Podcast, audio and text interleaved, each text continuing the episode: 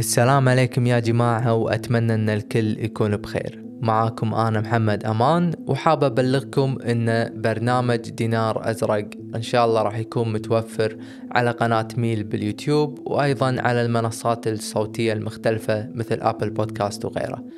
البرنامج راح يتكلم فيه عن مواضيع مختلفة بمجال ال business والتكنولوجيا.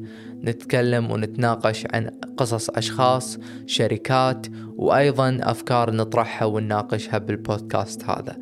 فأتمنى أن ينيل إعجابكم البودكاست وتستمتعون بالبرنامج وأذكركم أنه راح يكون متوفر على قناة ميل باليوتيوب ويعطيكم العافية وإن شاء الله ينيل إعجابكم.